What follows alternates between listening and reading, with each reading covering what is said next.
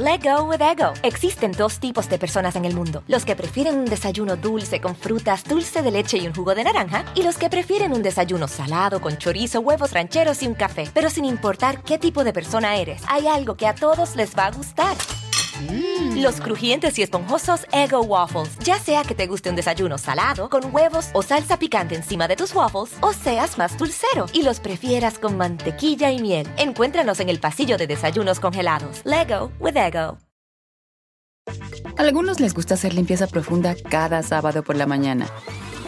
Yo prefiero hacer un poquito cada día y mantener las cosas frescas con Lysol.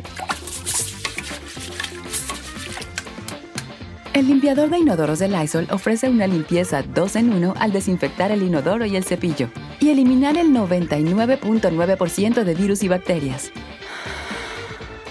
No solo limpies, limpia con Lysol. Pitaya. Hola, ¿qué tal? ¿Cómo les va? Bienvenidos. Qué gusto saludarlos. Oigan, pues ahora sí, vámonos con la historia, porque no sé si ustedes se acuerdan o no se acuerden, pero por lo menos yo lo tengo muy presente. El programa o la serie que no me la perdía yo por Canal 5 y que era la de Kit, el auto increíble. ¿Y por qué? Pues porque era el sueño de todos los chamacos. Oigan, todos los niños bueno, adolescentes, incluso adultos de, de, los años 80, miren, nos sentíamos como Michael Knight, ¿no? Como, como el personaje de esta serie. Todos queríamos tener un coche que hablara. Queríamos que, bueno, es único. Nunca se hizo un coche igual al que utilizaba este personaje, nunca. Y fíjense que en el caso de las niñas, en el caso de las adolescentes, pues claro que soñaban con subirse a Kit, el auto increíble. Y luego, ya estando dentro, volteaban y veían a un galanazo conduciendo, no, pues con eso se sentían más que soñadas. El nombre de este personaje, David Michael, que Michael sí es el nombre real de él, David Michael Hasselhoff, eh, Mulinex, así como el, el, pica pica, así tal cual, Mulinex. Fíjense que hay un aspecto de la carrera de eh, David que poca gente ubica, porque la gran el auto increíble. Pero fíjense que pocas personas son las que ubican a, David como cantante. Pero fíjense que su, su, carrera de cantante, su carrera de músico, no crean que fue una carrera de mentiritas o que intentó y no pudo. No, fíjense que este, este señor llegó a hacer conciertos en Europa con estadios llenos y aparte de todo, no grabó uno, dos, tres, cuatro, cinco, seis, siete, ocho. Les voy a decir cuántos discos ha grabado en toda su carrera. Y no canta malas rancheras, fíjense, canta bastante, bastante bien. Aunque hoy ya es una persona de la tercera edad, ya es un señor adulto, cuenta con 71 años de edad. Fíjense que eh, la historia de él es muy interesante. Él nace allá en Maryland, en Estados Unidos él, eh, su familia, mm, pues digamos que son de, raíces católicas. La creencia o las creencias que tiene y con las que creció David son justamente sobre el catolicismo. De hecho, viene de una familia en donde la parte económica no era problema. Y no era problema porque su papá era empresario. El nombre del señor era Joseph, y digo era, eh, perdón, porque ya no vive, don Joseph Vincent Hasselhoff y él estaba casado con una mujer llamada Dolores Teresa Mulinex, que obviamente se convierte en la mamá de, David. Fíjense que ellos, bueno, no, no solamente tuvieron a David, de hecho ellos tuvieron a cinco hijos. Él, em, esta, esta, familia de, de, cinco hijos fueron cinco mujeres, perdón, cuatro mujeres, cinco hijos en total, cuatro mujeres y un solo varón. El varón era justamente David pero tanto cuidado, atención, cariño de las hermanas sobre el único varón de la familia que creen, pues quién sabe qué, provocaron en él siendo muy chiquito, que se convirtió en un niño muy tímido. en un niño muy serio, muy retraído quizá porque la, no, tenía con quién jugar y porque pues las hermanas, pues ellas sí, ¿no? Se entendían perfectamente en su lenguaje y en absolutamente todo, mientras que David, pues con quién jugaba el pobrecito si estaba solito. Y aunque sus hermanas lo atendían, lo cuidaban y lo amaban mucho, pues no dejaban de ser niñas y el niño. Entonces, fíjense que sí, un niño muy bonito, bonito, bonito, bonito, de esos niños como, como muñecos, hagan de cuenta, ¿no? Pero serio. Entonces, siempre que le decían, a ver, David, una risita y que le agarraban los cachetotes y todo, el chamaco se ponía de malas. De hecho, de a partir de ese momento comienza a tener un carácter fuerte, un carácter no precisamente como sentimental, era todo lo contrario, un muchacho pues como que se le daba, ¿no? Por el ser más bien, ah, pues un poquito huraño, huraño yo creo que esa es la palabra, muy, muy, muy serio. Ahora, fíjense que en donde sí convivía, donde sí tenía como ciertas libertades, era en la escuela. ¿Por qué? Porque en la escuela pues había niños, además de niñas, y entonces como que ahí sí tenía un poquito más, más de soltura. De hecho, era muy buen estudiante y le iba bastante, bastante bien. Cuando estaba en, la escuela, resulta que le dicen que eh, tenía que participar en algunas actividades escolares y muchas actividades iban a ser artísticas. Y el chamaco nunca puso objeción, todo lo contrario, él decía que sí. ¿Y saben por qué? Porque él veía y escuchaba a sus hermanas que jugaban a ser artistas, a ser cantantes, a ser modelos, a las chamaquitas, ¿no? Entonces ellas se ponían los vestidos de mamá y los tacones y empezaban a desfilar y todo. Y David, siendo muy chiquito, pues solo se quedaba viendo como público. Entonces él decía, pues si ellas pueden, ¿por qué yo no? Entonces desde muy chiquito comenzó a soñar en salir en la televisión, en hacer obras de teatro y en que la gente le aplaudiera. Ese era su, su, sueño, ¿no? Y ese sueño se lo llegó a compartir a sus padres desde que él era muy, muy, muy chiquito. Ya los señores estaban enterados que David quería convertirse en artista. Bueno, pues resulta que él decía, Ah, porque sus papás siempre le decían, es que hijo, esa carrera es muy difícil y es que mira, tienes que echarle muchas ganas y qué tal que no resulta. ¿Qué tal que a la hora de la hora, pues como que no funcionas como actor y entonces vas a quedar muy decepcionado? Pero David ya tenía, desde que estaba chiquitito, ya tenía un plan B. Y entonces decía, bueno, pero pues si no puedo ser actor, entonces voy a ser cantante, voy a tener un grupo de rock y voy a grabar discos, siendo muy, muy, muy chiquito. Bueno, pues los papás que vieron las ganas y la intención que tenía David de convertirse en un personaje famoso, fíjense que lo mandan a prepararse. No fue el rollo nada más de decir, pues ahí con las clases que te dan en la escuela está bien. No, los señores comienzan a inculcarle que si él se iba a dedicar a eso, tenía que ser un chamaco muy preparado y lo meten a estudiar clases de canto y también de actuación. Esto lo comenzó a hacer desde que entra al high school prácticamente hasta que lo termina todo, todos esos años, pues que viene siendo secundaria y preparatoria, ¿no? Eh, todo ese tiempo es cuando eh, David se empieza a preparar en obras de teatro, pero además también como músico a tocar instrumentos y a cantar. Fíjense que esto hace que cuando él entra a la universidad, que de hecho le toca entrar a la Universidad de Oakland, eh, resulta que él elige su profesión, elige su carrera, pero con una duda tremenda, tremenda, que él decía, es que yo no sé para qué voy a estudiar una licenciatura si no me voy a dedicar a eso. Yo me voy a dedicar a salir a la salir en la televisión, salir en el cine, en, en las series. Él quería eso. Entonces, al poco tiempo de haber entrado a la universidad, resulta que dijo, yo no sirvo para esto, y ahí se ven. Y se sale de la, de la universidad. Entonces entra al Instituto de Artes de Los Ángeles.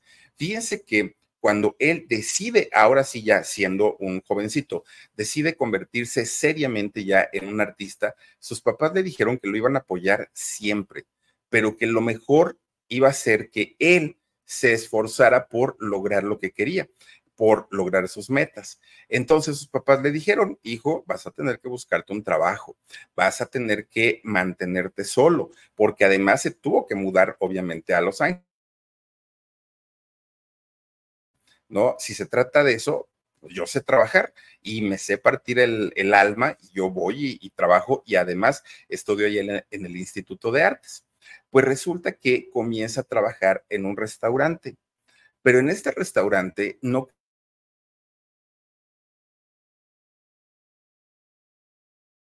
Mi gente, ¿cómo están? Yo soy Nicola Porchela y quiero invitarlos a que escuches mi nuevo podcast Sin Calzones, en el que con mi amigo Agustín Fernández y nuestros increíbles invitados hablamos de la vida, la fiesta y nuestras mejores anécdotas. Y obviamente todos los detalles que no contamos en ningún otro lugar, solo lo van a tener acá en Sin Calzones. Ven a escucharnos como más nos gusta estar sin calzones. Ustedes ya saben que nos gusta andar sin calzones por todos lados y a ustedes les gusta vernos sin calzones. Esto todos los jueves en cualquier plataforma donde escuches podcast y en YouTube. Me cereaba, que lo mismo, recibía a los clientes, en fin, hacía todo en, en este restaurante. Un muchacho que tenía muy claro que llegar a su objetivo de convertirse en famoso no le iba a ser nada, nada, nada fácil. Pero pasaba el tiempo y resulta que mm, mm, no encontraba esa oportunidad para poder dedicarse al medio que tanto quería. De repente, pues los gastos comenzaban a incrementarse porque o no pagaba la luz, o no pagaba el agua, o no pagaba la renta, y al siguiente mes ya era lo doble, y bueno, se las vio muy, muy, muy complicado, muy complicado, pero nada le quitaba la idea de algún día estar en un programa de televisión o en alguna película. Pues resulta que de repente llega el año de 1973. Fíjense que le dan su primera oportunidad para salir en un programa de televisión. Y aunque parecía que ese iba a ser el, inicio de David para convertirse ya en un actor profesional, pues solamente hizo un papel muy pequeñito, muy, muy, muy pequeñito, un solo episodio y no lo volvieron a llamar todo ese año de 1973 no volvió a tener trabajo, por lo menos en la televisión, y en el 1974 tampoco, no lo llamaron. Él tuvo obviamente que regresar a trabajar al restaurante, tuvo que dedicarse a lo mismo y miren, él estaba realmente ya desesperado.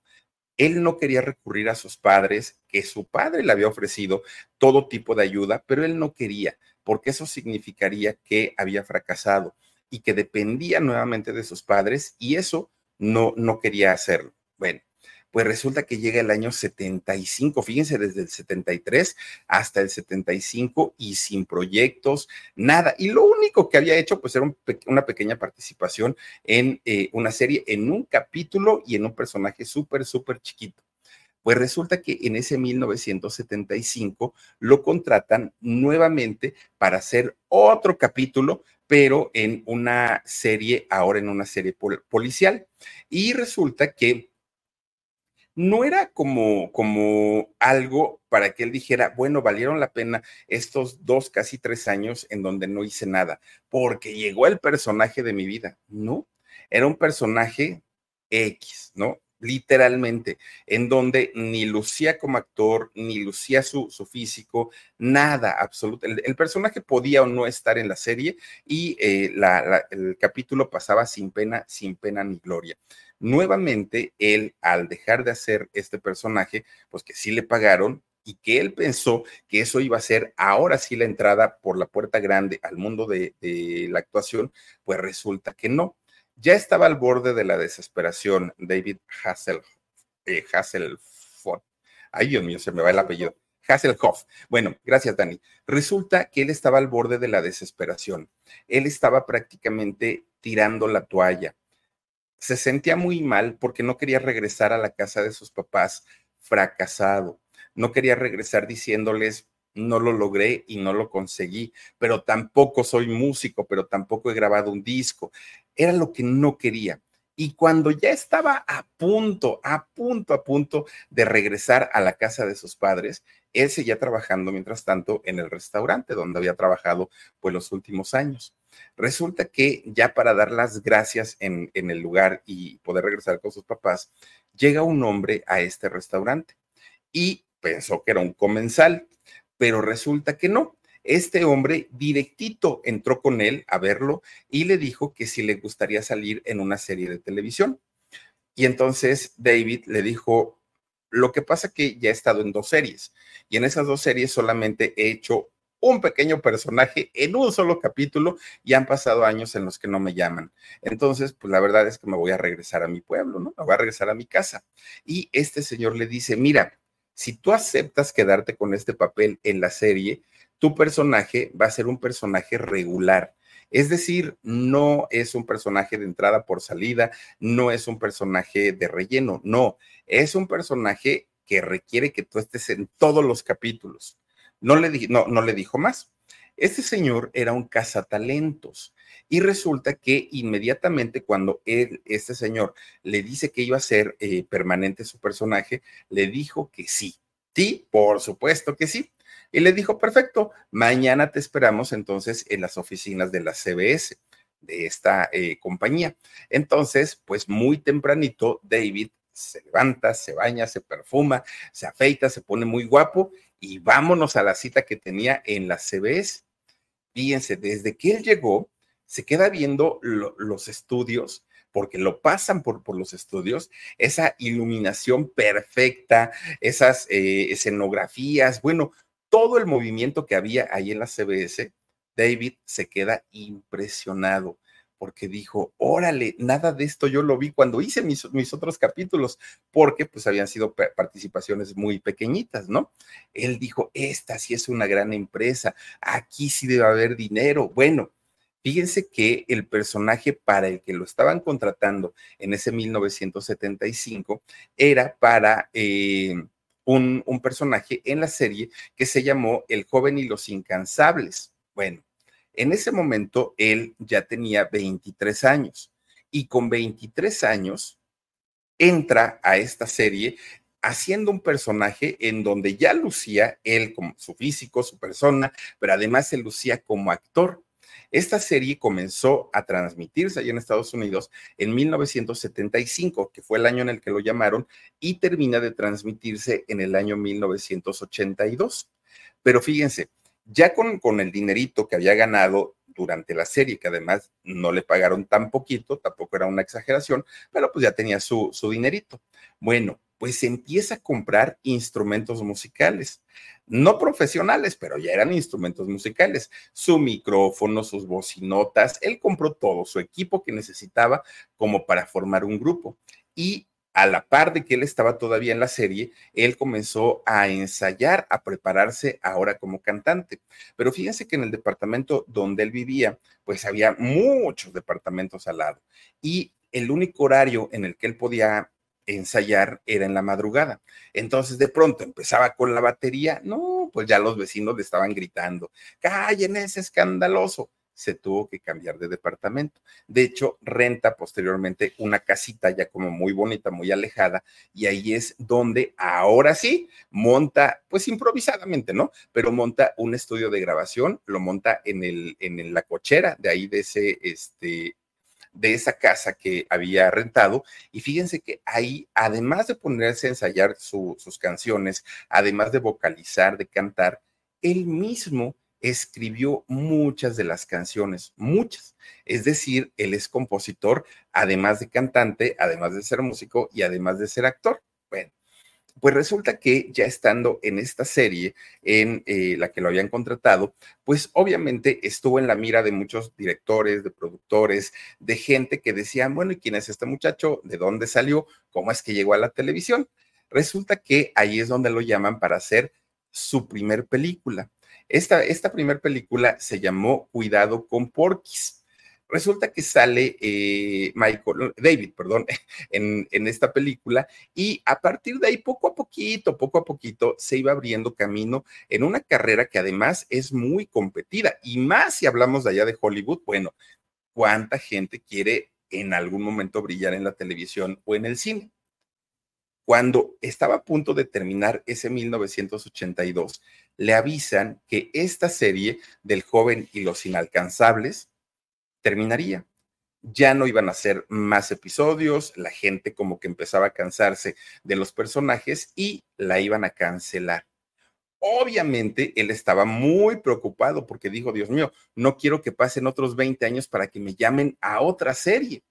Lo que él no sabía es que la NBC ya lo estaba esperando porque querían invitarlo a un nuevo proyecto. Y que era 1982. Así como terminó de hacer El joven y los inalcanzables, la NBC ya lo estaban esperando para hacer una nueva serie.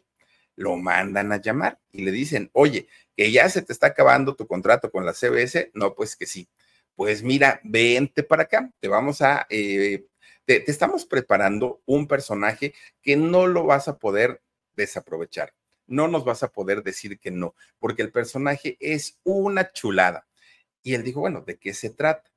Fíjate que queremos hacer, hacerle una serie a un automóvil.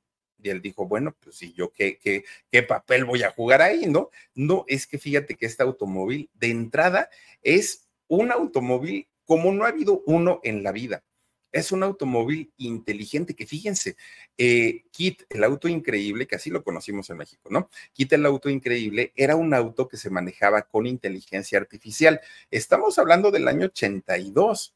Fíjense, hasta este 2023, 40, bueno, 39 años después, se hace realidad la inteligencia artificial, pero en la ficción, desde 1982, ya se jugaba con la inteligencia artificial. Bueno, pues resulta que a él lo querían para hacer el personaje principal, el protagónico, y su personaje era Michael Knight. Fíjense que este, la, historia de Michael Knight en la serie de El Auto Increíble, él, todo comenzó porque él era, había sido detective dentro de la serie.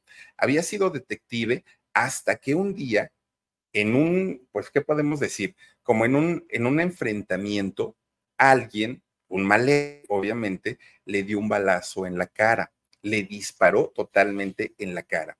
Entonces lo rescata una organización misteriosa, ¿no? Una organización que pertenecía a un millonario. Wilton Knight era el dueño de, esta eh, asociación. Resulta que él lo rescata lo manda a hacerle una cirugía para reconstruirle su rostro y lo recluta para que se convierta en el agente principal de su fundación, que su fundación luchaba por la ley y el orden, obviamente todo en favor de la justicia. Pero para que él pudiera luchar contra todos los malos, pues obviamente no lo iba a hacer solo. Y es cuando le dan a este auto inteligente, que en realidad, miren, eh, era un auto Pontiac eh, Fiber Trans AMB8 color negro. No sé mucho de coches, pero lo que sí sé es que esta versión del el Pontiac fue única.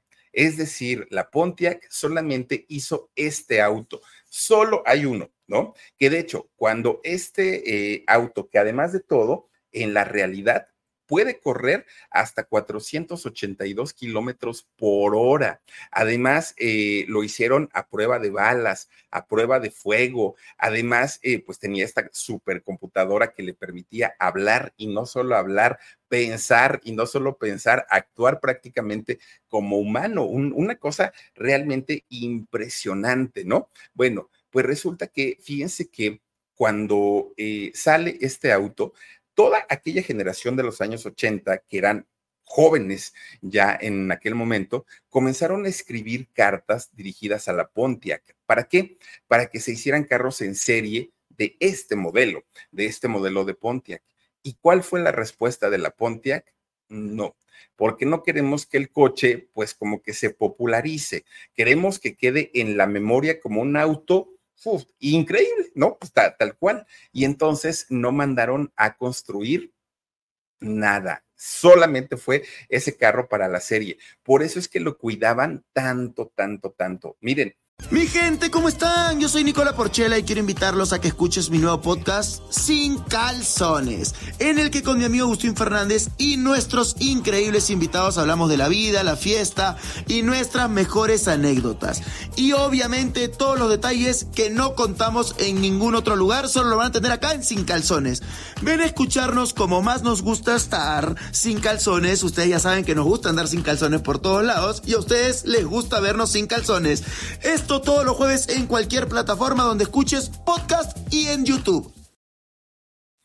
Ahora sí que el auto increíble tenía un doble, así como lo oyen. Había otro auto parecido al auto increíble, que era el que hacía las escenas de peligro. las escenas donde el carro podía llevarse algún choque, algún raspón, las hacía el doble. Y cuando no, tenían un carro a escala, es decir, uno chiquito, ¿no? Y tenían otro de fibra de vidrio. Cualquiera de esos utilizaban para no dañar eh, la originalidad de este coche, de este Pontiac. Una cosa que lo cuidaban tremendamente. Obviamente, David, que ya ahora era el protagonista de esta serie, se convirtió en uno de los mejores actores pagados o eh, sí, de la televisión eh, allá en Estados Unidos.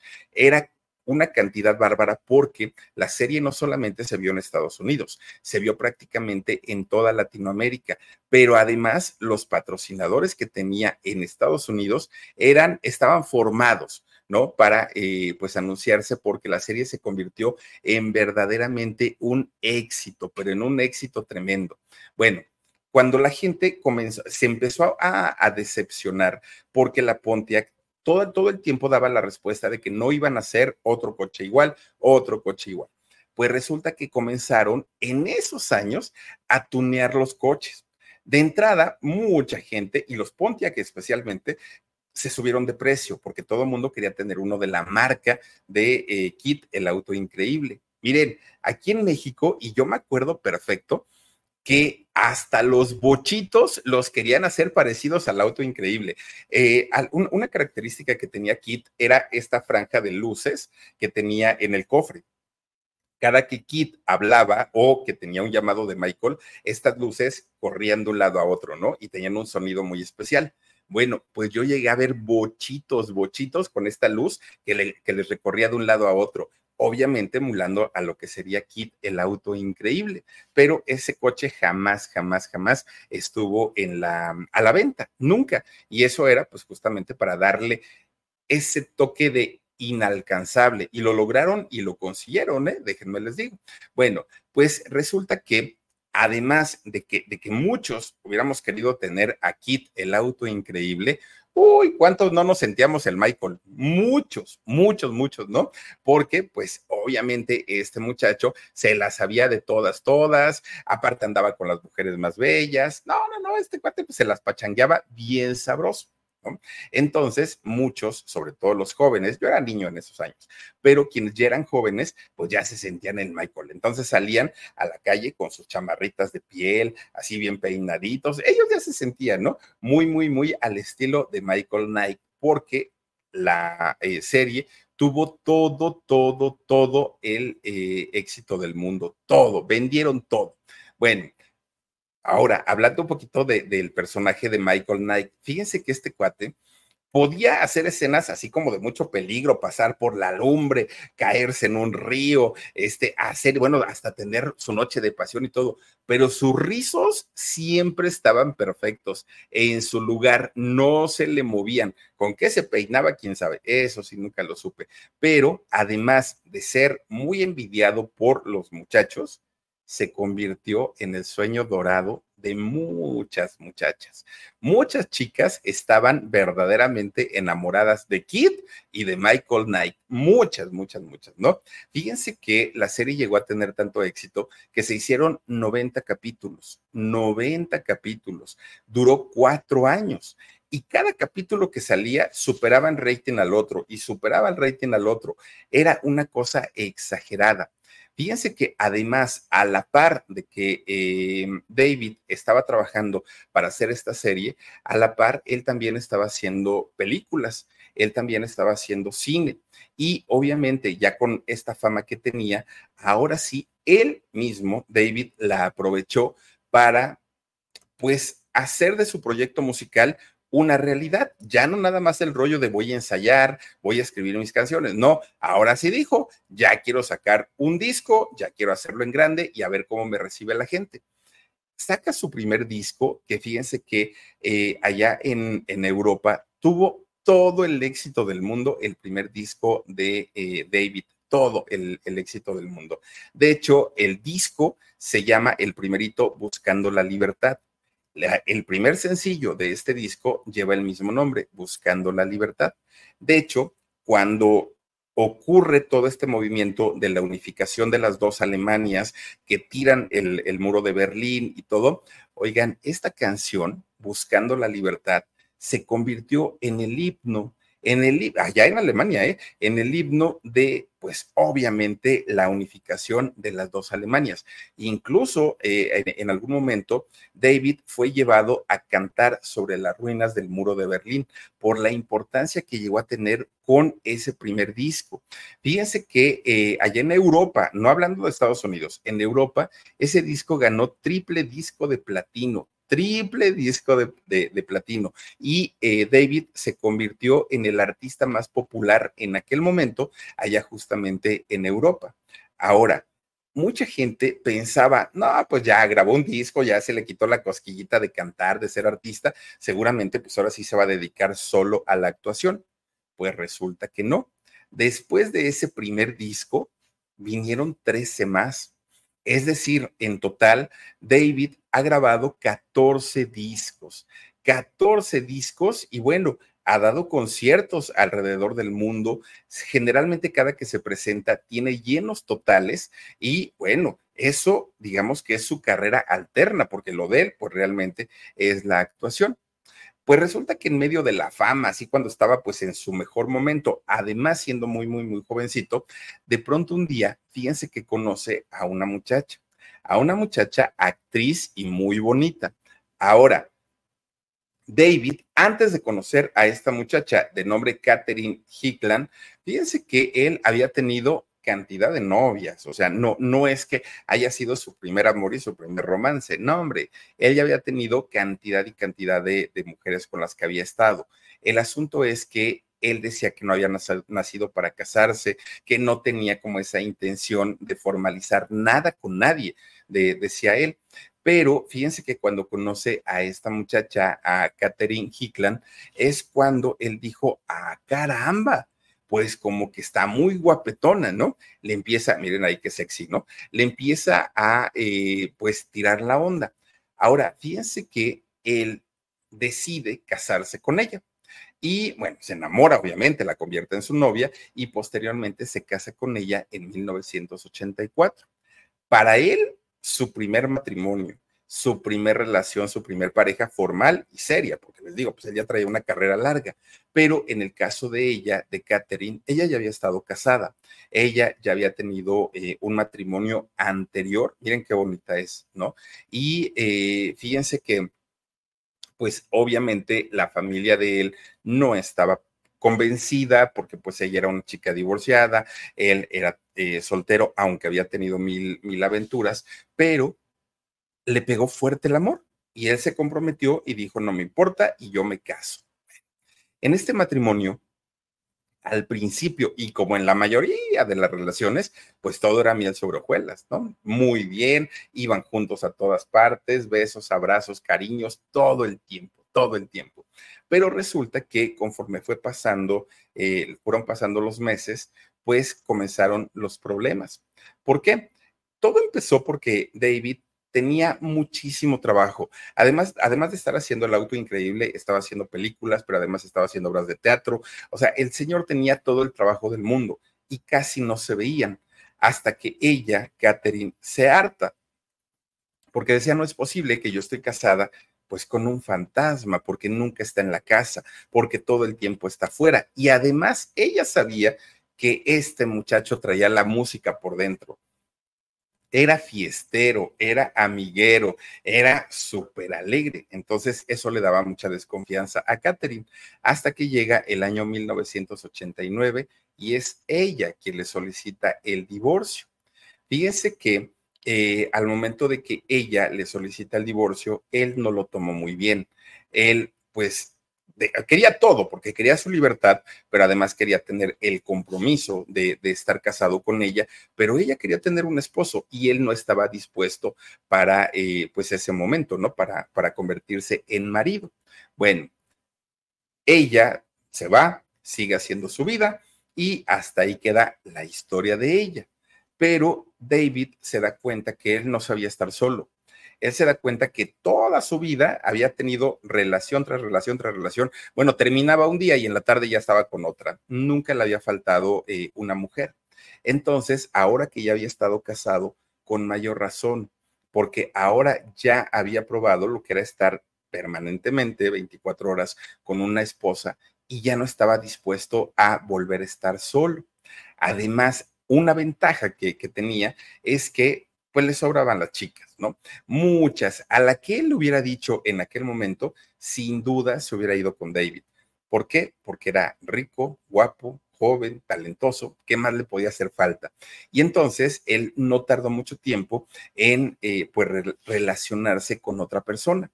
Fíjense que esta persona fue la actriz, otra actriz llamada, llamada Pamela Bach. Y resulta que Pamela Bach. Mi gente, ¿cómo están? Yo soy Nicola Porchela y quiero invitarlos a que escuches mi nuevo podcast Sin Calzones, en el que con mi amigo Agustín Fernández y nuestros increíbles invitados hablamos de la vida, la fiesta y nuestras mejores anécdotas. Y obviamente todos los detalles que no contamos en ningún otro lugar, solo lo van a tener acá en Sin Calzones. Ven a escucharnos como más nos gusta estar sin calzones. Ustedes ya saben que nos gusta andar sin calzones por todos lados y a ustedes les gusta sin calzones. Esto todos los jueves en cualquier plataforma donde escuches podcast y en YouTube. Hubo por ahí una, una historia en donde decían, no, ellos ya andaban desde antes. No es posible que así como que de la noche a la mañana, ah, nos encontramos y vamos a casarnos. ¿Por qué se los digo? Porque resulta que ellos, eh, tanto David como Pamela, se conocieron en un capítulo del auto increíble. Ahí trabajaron juntos y después de esto, él la invitó a salir y ya desde ahí, pues ya no se separaron, nunca. Fíjense que ellos se casan en 1989, ¿sí? El mismo año en el que concretó su divorcio. Es decir, divorciándose y luego, luego, pues ya, mire, señor juez, aquí ya para qué me voy, déjenme, le presento hasta a esta que va a ser mi nueva esposa y ahí casi, casi se casaron, fíjense nada más. Bueno, con Pamela, eh, David tuvo otras dos hijas, Taylor y Hailey. Fíjense que, eh, bueno, de hecho sus dos hijas, ¿no? Tiene eh, a, sus, a sus hijas, David, quienes se convierten en el motor de su vida.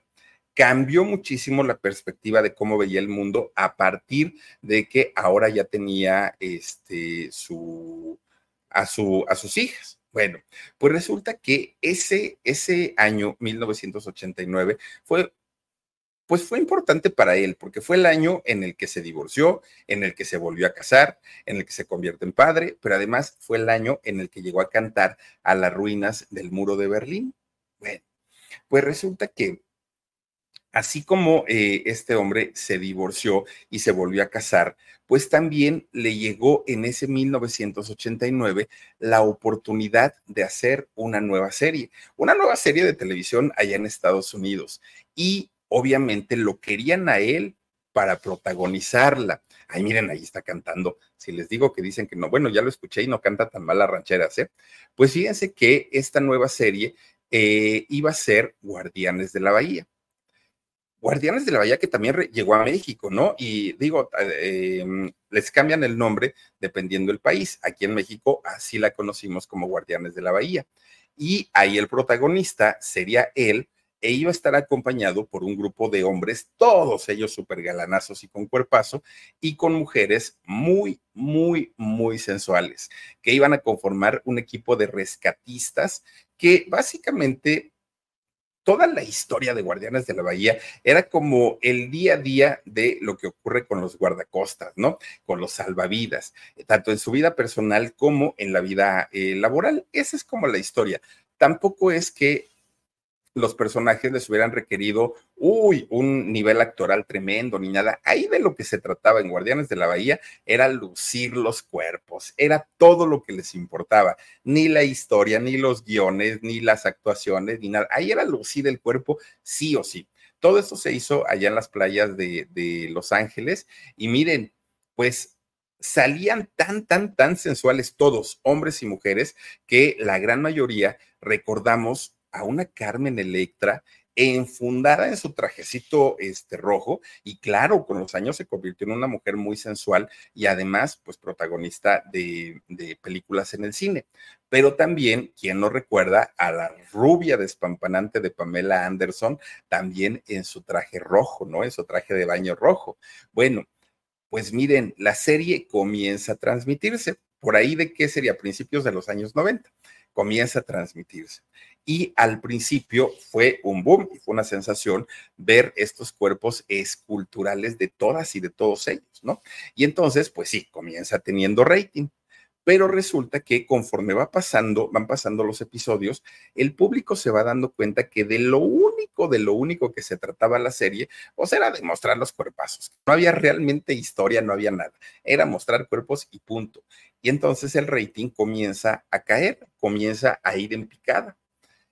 Apenas estaba terminando la primera temporada cuando, pues, eh, la compañía de televisión decide cancelar la serie Dijeron pues debut y despedida, solo la primera temporada y hasta ahí llegamos.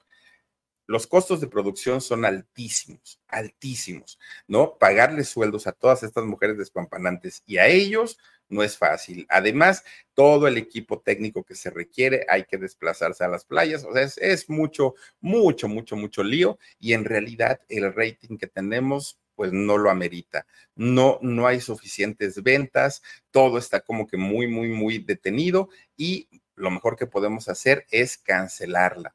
Pero en el caso de David, él sabía que era una historia o que era por lo menos un producto que bien trabajado sí podía ser redituable. El asunto era que efectivamente los productores le habían dado muchísimo más peso a los físicos, que a la parte actoral y a la parte de las historias. Entonces, él levanta la mano y le dice a la televisora, pues conviérteme en productor ejecutivo de la serie. Al ser productor ejecutivo, tenía la responsabilidad de invertir un dinerito, de decir, pues yo meto de mi, de, mi dinero y eh, pues ya si pierdo, pues pierdo, pero yo creo que vamos a ganar. Pero ya como productor, también quiero meter las manos en la historia. También quiero saber qué es lo que eh, pues vamos a, a cambiarlo para que esto se convierta en un éxito pues poco a poquito, al avanzar los capítulos, y ahora sí, ya sí mostrando cuerpos, pero además con un poquito más de historia, con un poquito más de drama, de, actuación, fíjense que los números de esta serie fueron mejorando, fueron subiendo poco a poquito, poco a poquito, hasta que finalmente Guardianes de la Bahía se consolida como una de las series favoritas de los años 90, y no solamente en Estados Unidos, en diferentes países.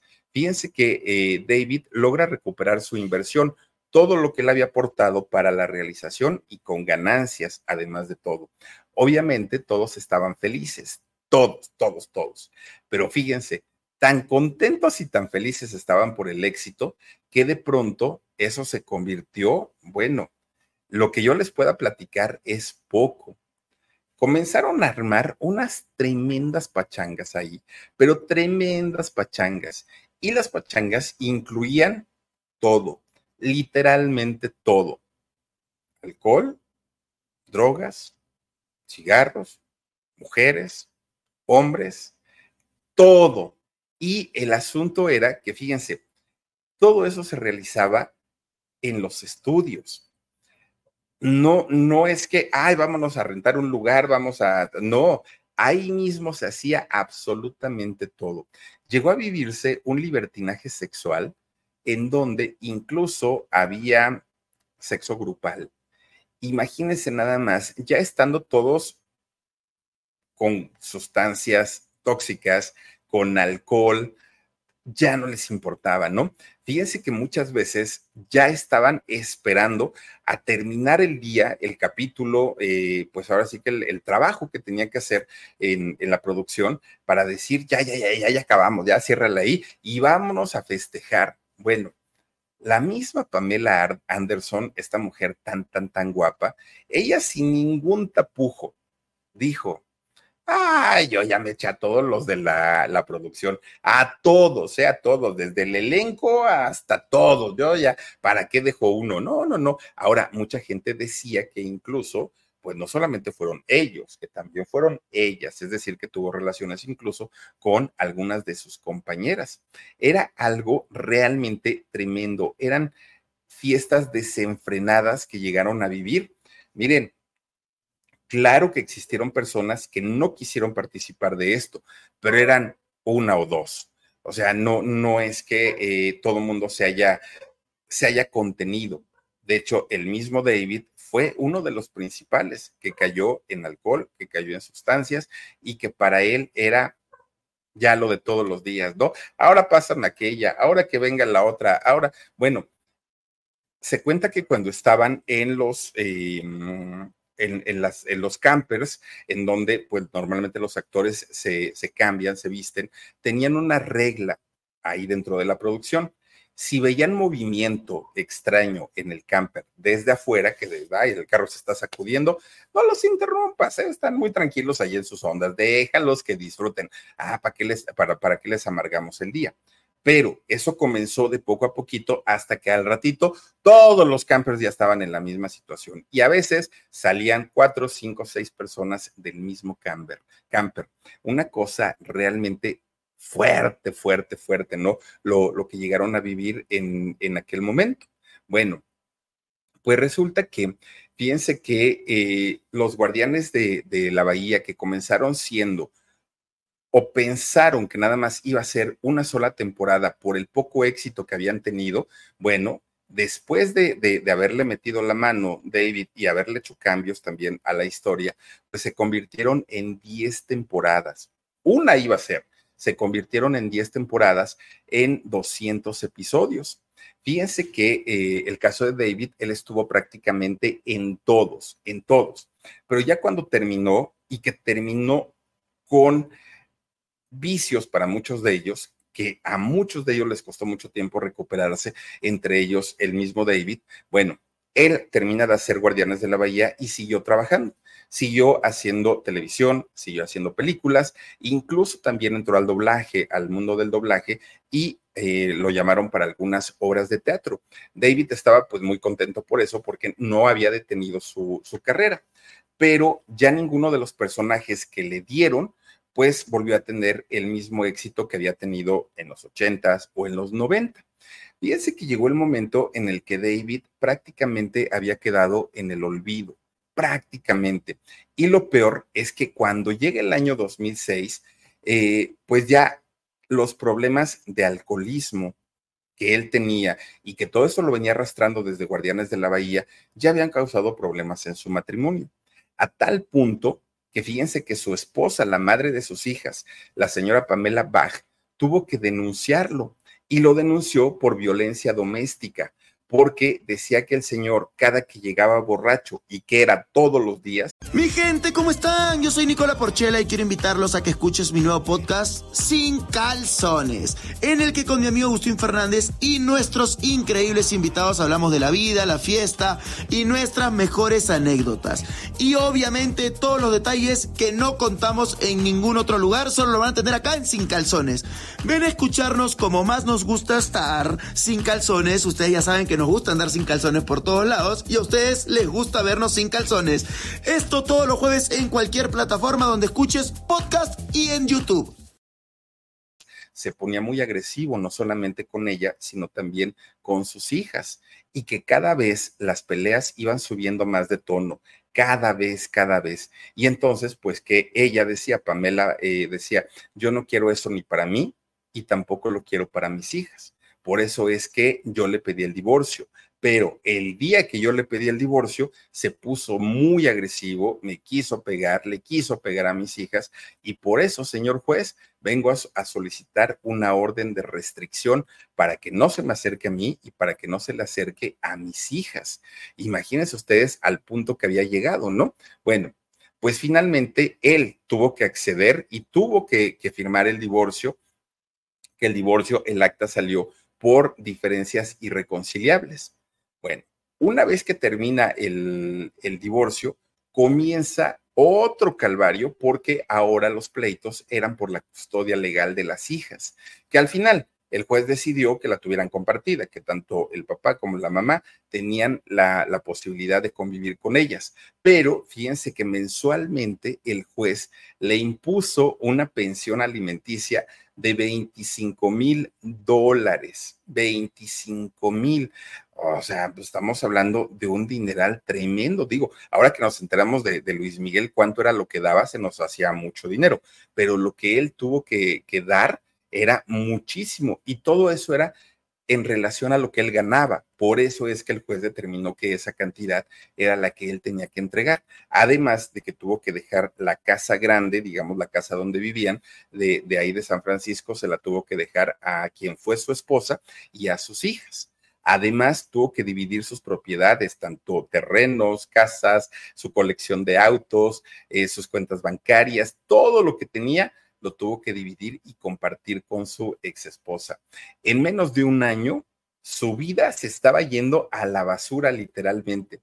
Y fíjense que él, que mucha gente le, decía, es que David, mírate, no eres ni la mitad de lo que fuiste, es que ¿por qué te comportas de esa manera? Es que tomas una copa y te descompones. Y él no lo creía, hasta que un día fue eh, a ver a una de sus hijas y le dijo, hija, yo quiero que por favor tú me grabes en video para yo verme, porque todo el mundo me dice que me pongo muy mal y que me pongo muy loco y que no sé qué y no sé cuánto, pero yo no lo creo, pues si yo, yo, yo siento que controlo el alcohol. Y la hija le dijo, papá, si te pones muy mal. Bueno, pues lo voy a hacer. El día que tú estés en esa situación, yo te tomo el video. Y ese día llegó. este eh, video fue filmado en el año 2007 Fíjense que eh, David sale en este video que existe, eh, sale borracho, totalmente alcoholizado, sale sin camisa, está tirado en el piso en un hotel de Las Vegas y está intentando comerse una hamburguesa, pero no se encuentra ni siquiera la boca, fíjense nada más. Una, vean, es que es una cosa realmente terrible, terrible, porque incluso, no sé si ustedes recuerdan el video que está ahí en las redes, pero hasta la, la baba se le cae, ¿no? La, la saliva, una cosa terrible. Y su hija le muestra el video, aquí está lo que querías, papá cuando él se mira, cuando David se mira y se ve a sí mismo haciendo estas cosas, es cuando le cae el 20. Y le cae el 20 de, no, no solo de lo que había pasado en el momento, que aparte de todo, miren, ay, no, no, no, no, es que de verdad ver a una persona perdida en, en esas circunstancias es algo terrible, terrible. David se da cuenta que no solamente eh, había sido en aquel momento, que además estaba ya en un tratamiento en contra del alcoholismo, pero ese día justamente que había ocurrido lo del video, David había tenido una recaída. Por eso es que la hija pudo eh, eh, sacar el video. Ahora, dicen que el video se filtró. Lo que no se sabe es si fue el mismo David, si fue la hija o fue alguien más, ¿no? Que finalmente eh, filtraron ese video y ahí es donde él, al verse así, dijo, creo que sí necesito tratamiento, creo que sí necesito retomar mi vida. No, no puedo eh, estar así, avergonzar a mi familia, avergonzar a mi, a mi hija, a mis hijas, aparte de todo, pues tengo que hacer algo. Y fíjense que sí lo hizo. Desde ese momento, desde ese año 2007 hasta el día de hoy, al parecer lleva una vida limpia, ya sin, sin problemas de, de adicciones, pero fue hasta el momento en el que él se vio al día de hoy, David sigue trabajando. De hecho, fíjense, eh, hay una, una película, creo que es la última de, Bob Esponja, en donde hace una participación especial David eh, con, con, Bob Esponja y todos los personajes, ¿no? Con Calamardo y todos ellos. Y fue, pues, es, es algo muy interesante porque además, pues, se ha relacionado con eh, el mar, que es algo, pues, en la serie que hizo en Guardianes de la Bahía. Pero además sigue haciendo doblaje, pero además sigue haciendo cine, pero además sigue haciendo teatro. Un hombre muy, muy, muy trabajador. Pero no solo eso, en el año 2018, fíjense que se volvió a casar, se volvió a casar con eh, Hailey Roberts, quien es su actual pareja. David eh, lleva hasta el día de hoy 48 años de carrera, ha hecho, ahí está, miren como esponja, 25 eh, series de televisión y 38 películas. Este señor, un señor al día de hoy de 71 años, que bueno, yo creo que todos merecemos una segunda oportunidad. Y él, después de haber hecho todo eso, vive con un arrepentimiento por haber lastimado a tanta gente y lo que más le duele son sus hijas. ¿no? El hecho de que lo hayan visto en estas circunstancias tan lamentables. Y miren qué guapa la esposa, ¿no? Eh, la, la, actual esposa.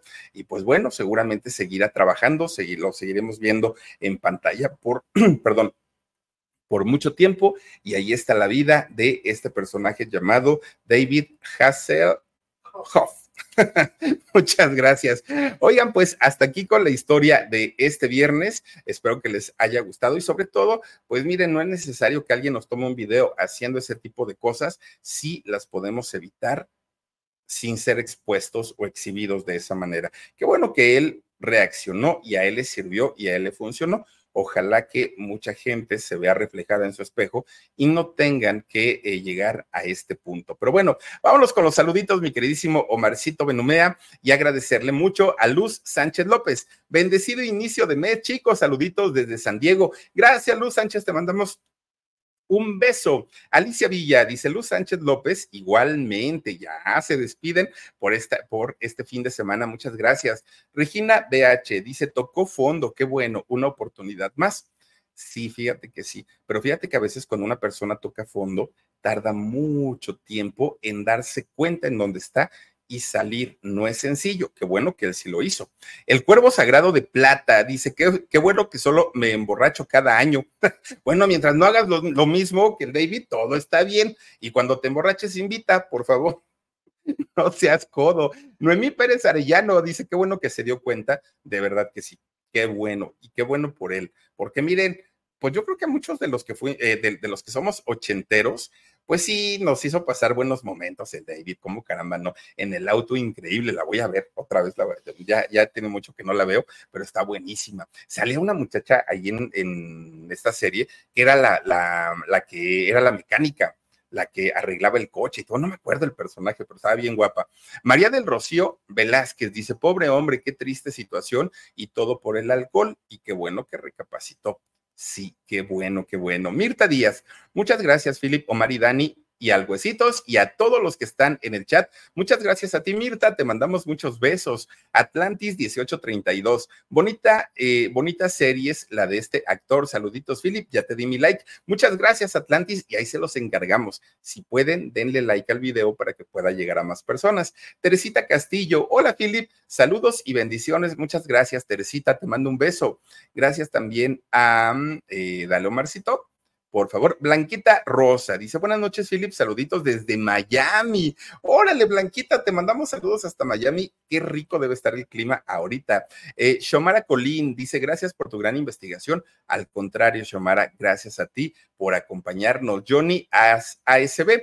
Philip, ¿cuándo haces uno de la serie de los años maravillosos? Claro, claro que sí, vamos a, a, hacer uno de la serie completita con todo cariño. Gracias, Johnny y Lourdes Parra. Philip, ya estoy contenta. Atentamente, tu fan número uno, Ivana. Ay, gracias, Ivana, te mandamos un beso y a todas y a todos ustedes, muchas gracias por haberse conectado con nosotros en este cierre de semana, pero inicio de mes. Muchísimas gracias y recuerden que durante todo este mes de, diciembre vamos a estar presentando en el canal de Consabor a México recetas que tienen que ver con la Navidad y con el Año Nuevo, bueno, hasta con Día de Reyes, ustedes dirán. Y por supuesto que también en el alarido tenemos buenas historias y en este canal que se llama El Philip también tenemos buen contenido. Cuídense mucho, pásenla bonito. Soy Felipe Cruz, el Philip. Adiós.